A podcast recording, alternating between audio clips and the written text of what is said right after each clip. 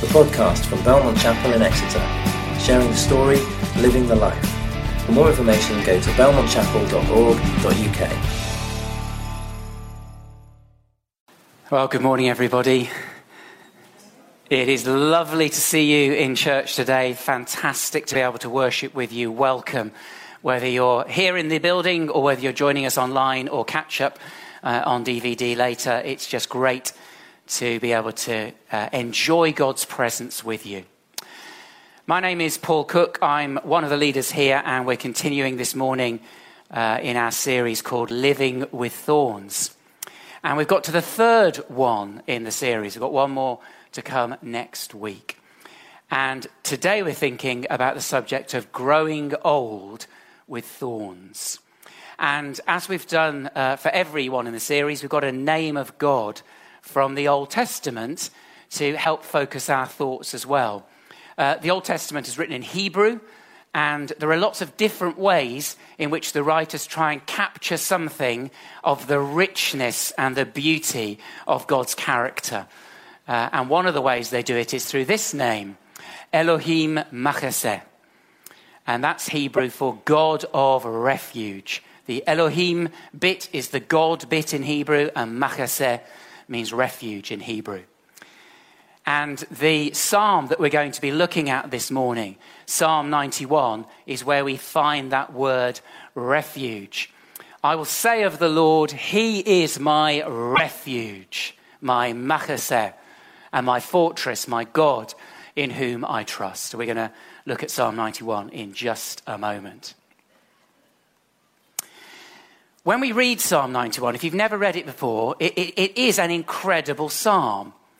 But you know, it's incredible in the sense that there are just incredible promises and, and reassurances in that psalm. But sometimes people think of it as an incredible psalm because it seems too good to be true. Um, and if we feel that as we're reading it, it might help to remember that it was originally uh, meant to be read as part of a pair. The book of Psalms is divided into five separate chunks. Uh, and at the beginning of chunk four, book four, we've got Psalm 90. And Psalm 90, if we were to read it, it's quite a, quite a gloomy kind of psalm. It's, it's very downbeat. But Psalm 91, that comes straight after it, is very upbeat. And I think that's quite deliberate because the psalmist uh, is wanting to encourage us to think about the whole spectrum of life. And this morning, as we're continuing our series thinking about mental well being and mental health, it might help to think about mapping those Psalms onto what people call the mental health continuum. We're all on the mental health continuum. And at different points in our lives, often at different points in our days, we might find ourselves moving up and down the continuum. Well, Psalm 90 is one of those Psalms that's more at the sort of languishing end of the spectrum, and Psalm 91 more at the flourishing end of the spectrum. And I think it's amazing that the God's word speaks to us wherever we are and whatever we're going through. So, Psalm 90, I said we should really read the two as a pair. I'm not going to read Psalm 90 because that would take us too long with 91. But I just want to read one verse to you which sums up the idea that life is tough and particularly with the aging process, life is, is hard. This is what it says, verse 10 of Psalm 90. Our days may come to 70 years or 80 if our strength endures. Yet the best of them, the best of those years are but trouble and sorrow, for they quickly pass and we fly away. As I say, Psalm 90 is quite downbeat in how it talks about life, but I expect we've all thought things like that at times, irrespective of what our age is. Life is tough, but Psalm 91 proclaims that God is good. So, we'll read it together in a moment. Let me just pray before we open God's word together. Lord, we thank you so much for your word that speaks to us in the different seasons of our lives and in the different emotions of our days. Thank you that you are a God who speaks to the reality of what it means to be human living in this broken world of ours. As we open your word now and as we read it, Lord, I pray that having inspired these words through your Holy Spirit in the first place, Holy Spirit, you will bring these words to our hearts and to our minds and to our lives and apply them so that we may hear what the Spirit has to say to us as a church this morning. In Jesus' name. Amen. Okay, Psalm 91. Uh, if you've got your own copy, please do open it, but otherwise, the words are here on the screen. Whoever dwells in the shelter of the Most, of the most High will rest in the shadow of the Almighty. They say of the Lord, He is my refuge and my fortress, my God, in whom I trust. Surely He will save you from the foulest snare and from the deadly pestilence. He will cover you with His feathers, and under His wings you will find refuge. His faithfulness will be your shield and rampart. You will not fear the terror of night, nor the arrow that flies by day, nor the pestilence that stalks in the darkness, nor the plague that destroys at midday. A thousand may fall at your side, ten thousand at your right hand, but it will not come near you. You will only observe with your eyes and see the punishment of the wicked. If you say, The Lord is my refuge, and you make the Most High your dwelling, no harm will overtake you, no disaster will come near your tent, for he will command his angels concerning you to guard you in all your ways. They will lift you up in their hands so that you will not strike your foot against a stone. You will tread on the lion and the cobra. You will trample the great lion and the serpent. Because he loves me, says the Lord, I will rescue him. I will protect him, for he acknowledges my name. He will call on me, and I will answer him. I will be with him in trouble. I will deliver him and honor him. With long life, I will satisfy him and show him my salvation. Life is tough, but God is good. As I said, an incredible psalm but perhaps also an incredible psalm. And those questions that we might have, uh, I think, are summarized very nicely by uh, the folk who wrote the NIV application commentary. They, they put it this way The amazing claims of Psalm 91, and, and they are amazing, and I know people who've claimed these promises and said, This has been true for me, this miraculous protection has been true for me. These amazing claims are a challenge for any Christian believer who looks around his or her church congregation. And as I look around this congregation, I know some of the things that some of you have gone through or are going through.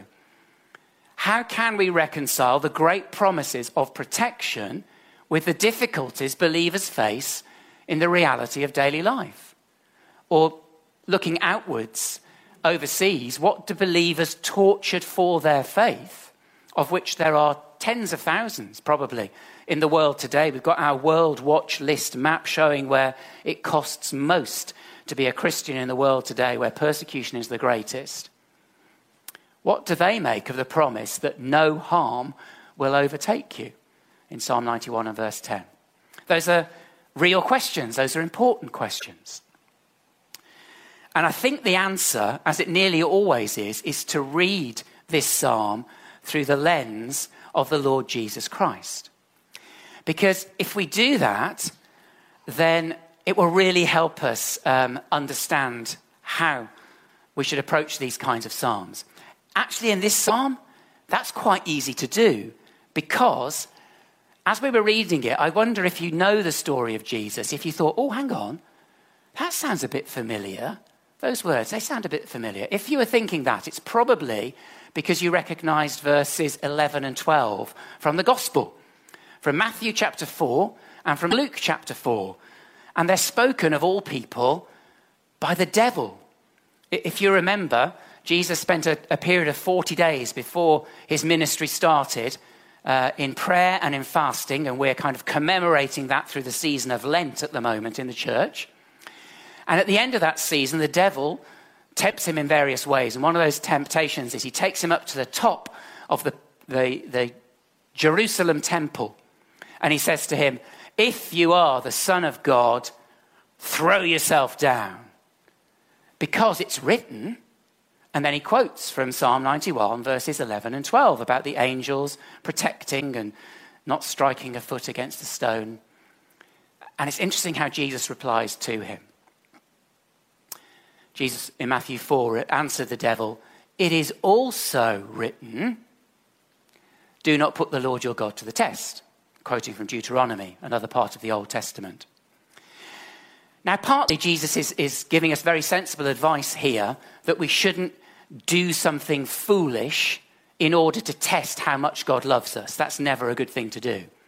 But I think more broadly than that, Jesus is saying to us it's always possible to take a verse of Scripture and to build a huge big thing on it, like Psalm 91, verses 11 and 12. Okay, throw yourself off and see that God will protect you and he won't, you won't bash your foot against a stone. But Jesus is saying, no, there are other places we need to look in God's word, and we need to keep the different things that are in God's word in tension and in balance and in harmony to see the fullness of God's message for us. And I'm sure that's part of what he was doing uh, in that temptation. And when we think about the Lord Jesus Christ's experience, well, is it true that he loved God the Father? Of course it is. Who ever loved God the Father more than God the Son? Is it true that the Father rescued him? Absolutely, he rescued him. But he still had to go through the horror of the crucifixion. God the Father did deliver his Son, he did give him the greatest honor when he sat him down at his right hand after the ascension. He did give him resurrection life, the first fruits of all those who have fallen asleep in Christ. And he did, through him, open the way of salvation. But he still had to go through the cross. He still had to go through the horror of Passion Week, didn't he? And I think perhaps there's that little verse in the middle, that line in the middle of verse 15, which I find particularly helpful in this psalm I will be with him in trouble. I'm not going to take him out of trouble. I'm not going to take you, God the Father says, necessarily out of trouble, but I'm going to go with you in your trouble. Security in rather than security from is what I see in the whole of Scripture. There are two lovely images of the God of refuge in this psalm. You've got in verse 2 the image of God as a fortress powerful, strong, impregnable. And then in verse 4, you've got the complementary image of God almost like a mother hen, uh, covering us with feathers and inviting us to come and take refuge under his wings. And I don't know which one of those two images of the God of refuge speaks to your situation most powerfully today, but I pray that all of us will experience God as Elohim Machaseh, the God of strength and the God of comfort as we bring our lives to Him today. Now, um, most of you won't have been in the bathroom in our house. But I go there quite often. And um, in the bathroom in our house is this. Uh, we've got a verse from Psalm 91. And uh, we're not the kind of house that's got, like, you know, Bible verses literally all over the walls. We've got a few, but it's strange that we've got this one. Why have we got this one with an actual feather? He will cover you with his feathers in our bathroom. Well, it's because Sarah, my wife, made it a few years ago when she was going through her cancer treatment. And after the operations, and as she was going through the chemo and the radiotherapy, we tried to go out for a walk most days. And on the days that we went out for a walk, Sarah nearly always found a white feather somewhere on the walk. It was extraordinary. Um, and when she shared this with somebody else in the church who was going through a similar experience, they said, Oh, Psalm 91, verse 4. He will cover you with his feathers. And so Sarah collected these feathers in a jar and she made this, uh, this board to remind me and to remind her of God's goodness. She was still going through cancer, but God was covering her, covering us as a family with his feathers. But actually, for me personally, uh, it was probably the more the stronghold image that was particularly powerful for me. Um, because sometimes I just felt like I needed God's absolute, you know, kind of solid protection around me. And not just for those time, that time of Sarah's experience of cancer, but actually through the last few years, we've had a lot of challenges as a family. Um, back in 2014, my mum passed away, uh, and on the death certificate it said, cause of death, vascular dementia. And that was my first experience of what it was like to have a family member go through that. Well, my, my dad wasn't coping very well with being on his own, so we moved in together. We sold our house, he sold his house. In the beginning of 2015, we bought a house together. The idea was he would live independently um, and we'd take care of the things he wasn't enjoying doing, and everything would be really, really good. But three months after he moved in with us, he was diagnosed with Alzheimer's disease. And all of a sudden, what we thought was going to be the future looked quite different. But actually, the first couple of years, Dad, Dad did really well with the disease. It was okay just as well because in 2016 it was Sarah's dad who got very unwell.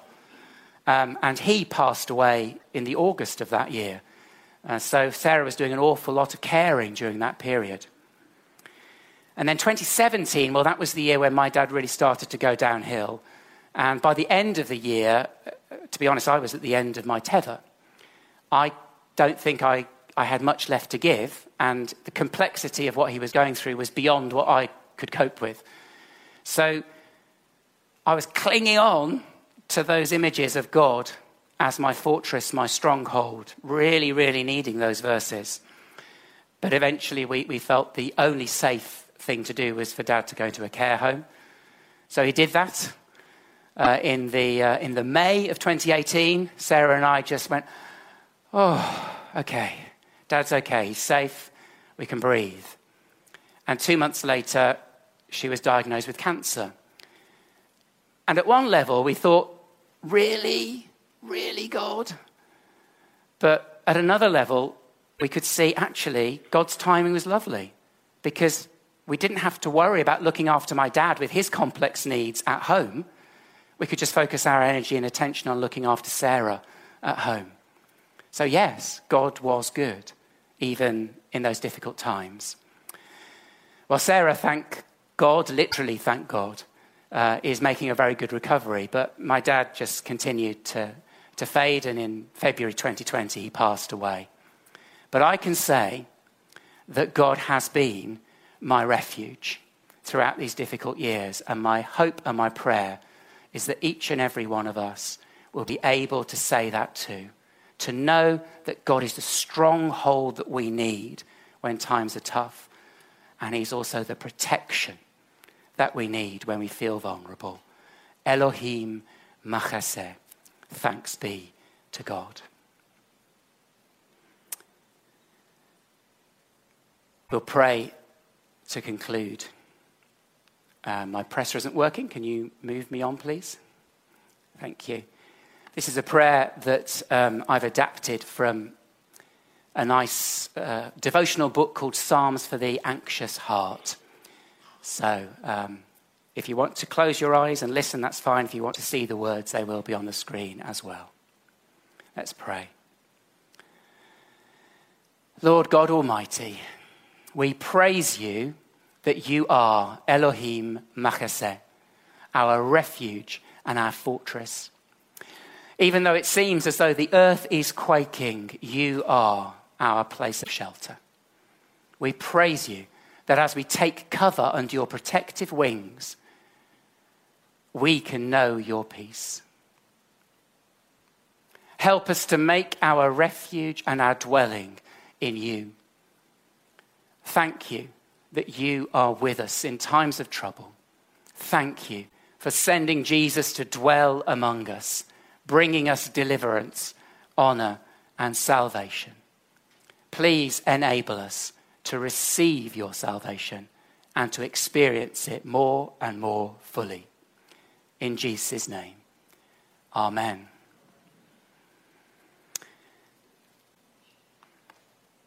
At this point in the service, I was going to invite James Mulcahy up to come and talk to us, but unfortunately, James is not well enough to, he can't be here today. Uh, so we've got a video in which James will explain a little bit about what he does in relation to caring for older people. Thank you.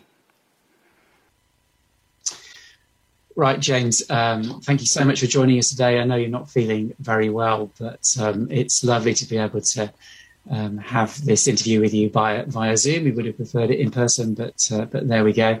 Um, anyway, yeah, would you like to tell us a little bit about yourself for those who don't know you? Um, hello, Paul. Hello, everybody. Um, I'm James Mulcahy. I'm a member of Belmont Chapel. I've been a Christian believer since I was a teenager.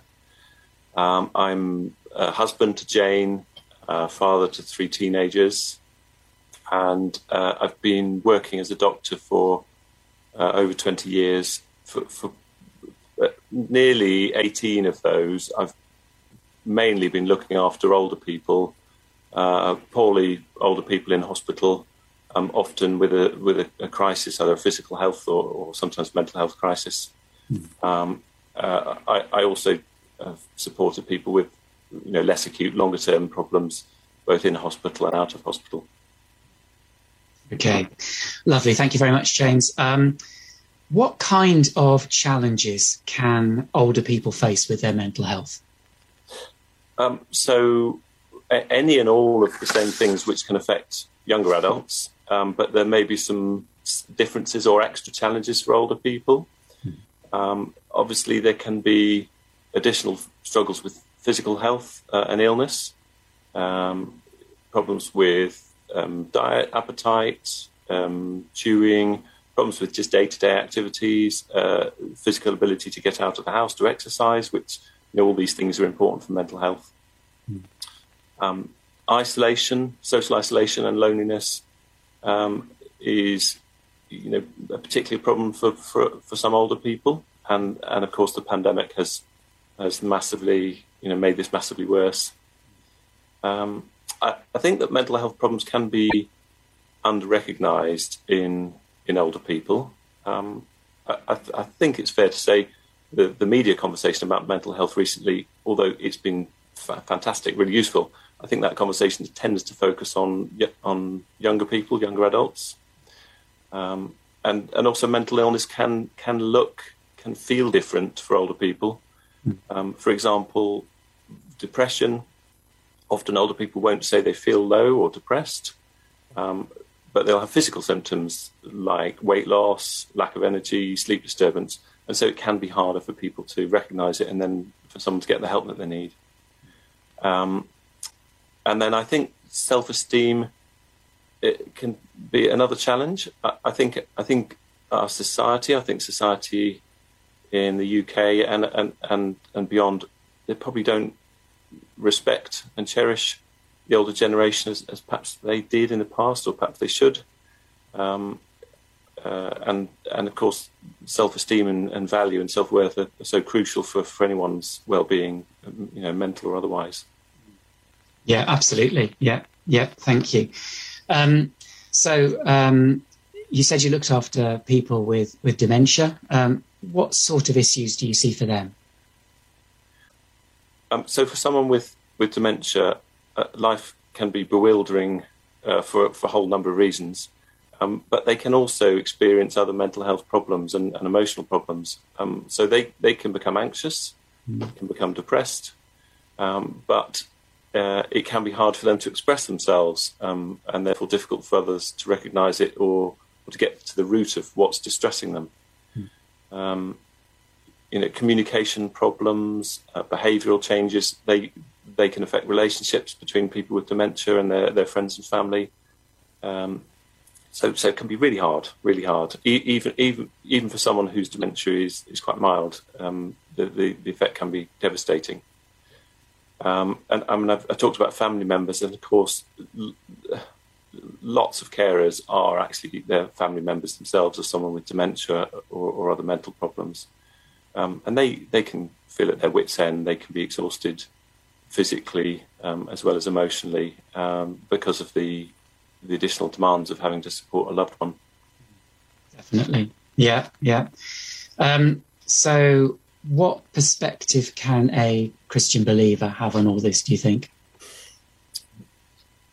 Um, it, I don't want to come across as glib or make out this is simple, but I, I think, um, first of all, remembering that physical strength, physical health, or m- mental ability is not what makes a person.